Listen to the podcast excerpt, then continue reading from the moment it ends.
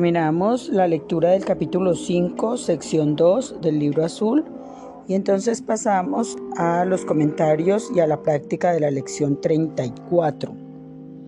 ¿Podría haber paz en lugar de esto? ¿Podría haber paz en lugar de esto? Entonces, cualquiera de ustedes podría decirme, pero ¿cómo se le ocurre que voy a haber paz cuando mi vida está llena de, angustia, de tristeza, de, de preocupación. Bueno, pero entonces la lección de hoy nos está diciendo que yo podría ver paz en lugar de angustia, de desolación, de preocupación, de tristeza. ¿Y cómo logro ver paz en lugar de esta preocupación tan grande que tengo? Bueno, entonces allí los, los estoicos nos recomiendan una, una práctica que se llama memento mori. ¿Y qué es eso? Es tener presente el concepto de la muerte. Cuando uno tiene una deuda que le está robando la paz, que le está llenando de preocupación y de angustia y de miedo, pues allí conviene mucho imaginarse qué pasaría si me muero en este momento, cómo sería la situación, ¿sí? O si se mueren las personas a las que les debo. O sea, ¿cómo, cómo, cambiaría el panorama 10 años después de muerto? Bueno, otro, otra, otro truco, otro, otro, otro mecanismo que nos ha compartido Marielita acá es que ella se pregunta siempre ante una situación de angustia, de, preocupación, de, de estrés, ella siempre se hace la pregunta, ¿y cómo vería esta situación Jesús? O sea, si esta situación le estuviera pasando a Jesús, ¿él cómo la vería? la vería con angustia, con preocupación, con, con desazón o la vería en paz, la vería con calma, la vería tranquilamente. Esta propuesta me parece a mí supremamente práctica y me parece muy efectiva porque cuando yo estoy angustiada y me hago la pregunta, ¿esto cómo lo vería Jesús el Cristo? Pues obviamente mm, entiendo que, que podría yo también ver paz en lugar, en lugar de, preocupación, en lugar de angustia, en lugar de desazón. Entonces, eh, ¿por qué eh, utilizamos la idea del de, Cristo, la idea de Jesús, como ese hermano mayor que, que nos enseña a cómo actuar, ¿sí? Entonces, a mí me gusta mucho, a mí me gusta mucho eh, mm, utilizar las herramientas del estoicismo y entre ellas pues el tema, el concepto de la muerte, porque eso le refresca a uno eh, el afán de que uno tiene de correr por la vida y de, y de creerse que uno anda resolviendo cosas cuando uno no resuelve nada. Eh, realmente eh, uno se preocupa en vano porque uno no resuelve nada. La vida es la que le resuelve a uno todas las situaciones. La vida se encarga de resolverle a uno absolutamente todo. Uno se cree que uno resuelve chicharrones, pero eso es mentira. Es la vida la que le resuelve a uno las cosas. Cuando uno está muy enfermo, por ejemplo, yo he observado que pues los médicos eh, actúan y, ayudan, ¿cierto? Y pues recetan de acuerdo a sus conocimientos, pero el, el momento de la salud es un momento como mágico. Esa, ese es un momento como, como que hay algo Mm, hay algo, eh, un padre amoroso que le devuelve a uno la salud. porque, porque uno puede tomarse todos los medicamentos y uno puede seguir todas las instrucciones y le pueden hacer las cirugías que sean y uno puede eh, ser muy juicioso, pero la salud no llega. La salud llega es cuando, cuando, cuando a uno se la dan.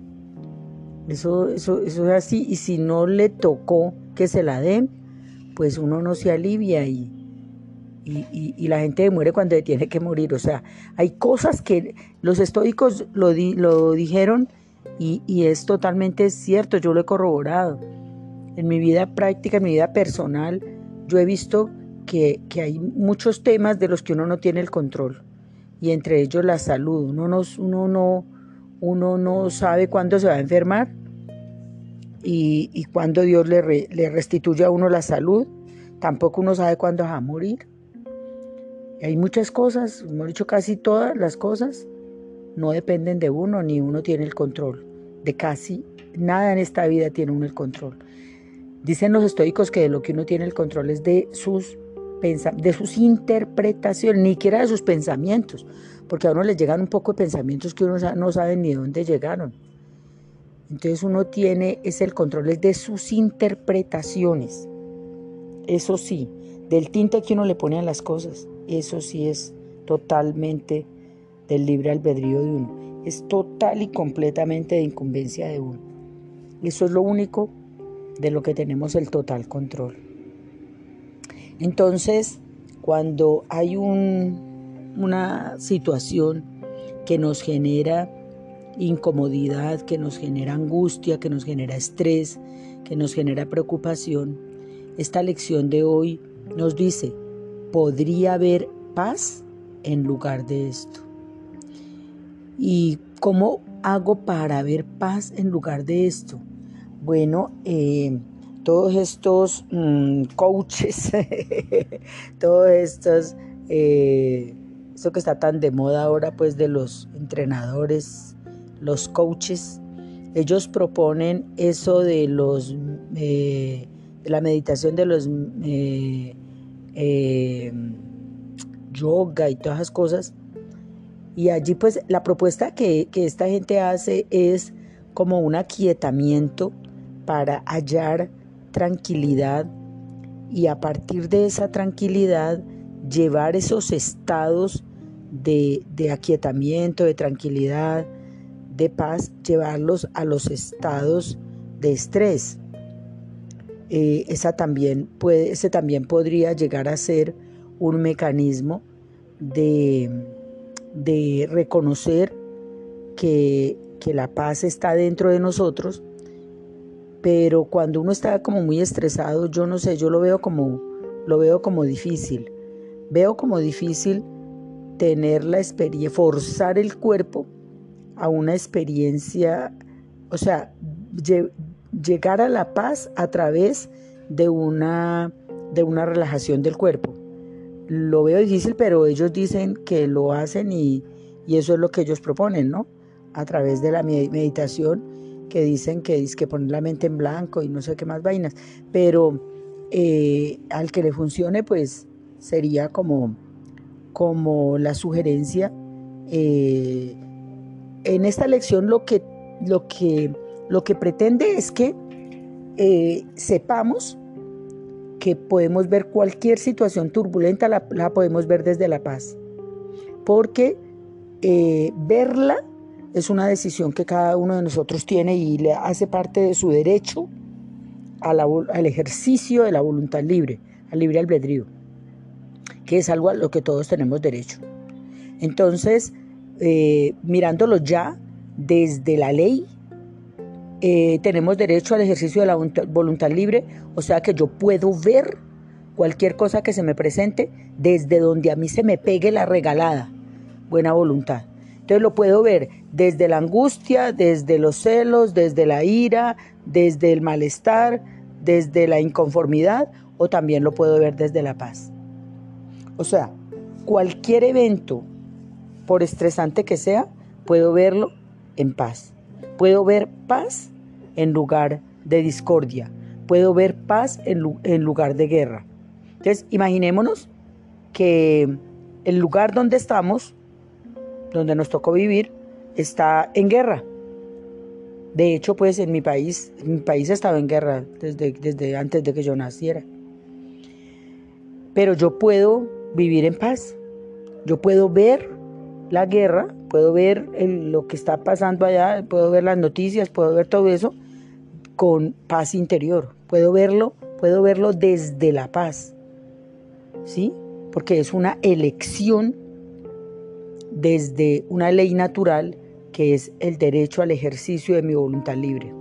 Entonces yo elijo ver las cosas desde esa ventana, desde ese mirador, así como si estuviera el Jesús eh, viendo esta situación hoy aquí, la vería desde la paz.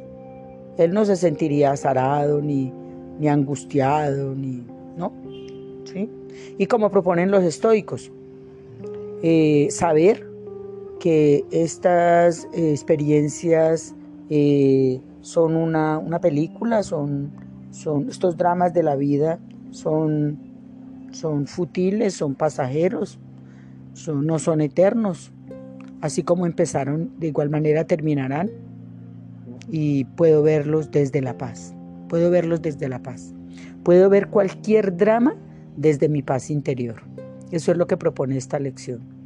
Entonces, puedo ver un mundo turbulento, puedo ver cualquier cosa, cualquier cosa que podría catalogar como estresante, como angustiosa, como, como, como funesta, puedo verla desde mi paz interior. Entonces, podría haber paz en lugar de discordia, podría haber paz en lugar de, de estrés, de afán, de, de prisa por la vida. Bueno, pasemos entonces a la práctica de la lección 34. Podría haber paz en lugar de esto. Y eh, se sugiere que hagamos un aquietamiento, que hagamos eh, una relajación con una música de fondo para eh, practicar esta idea y poderla llevar a la cotidianidad.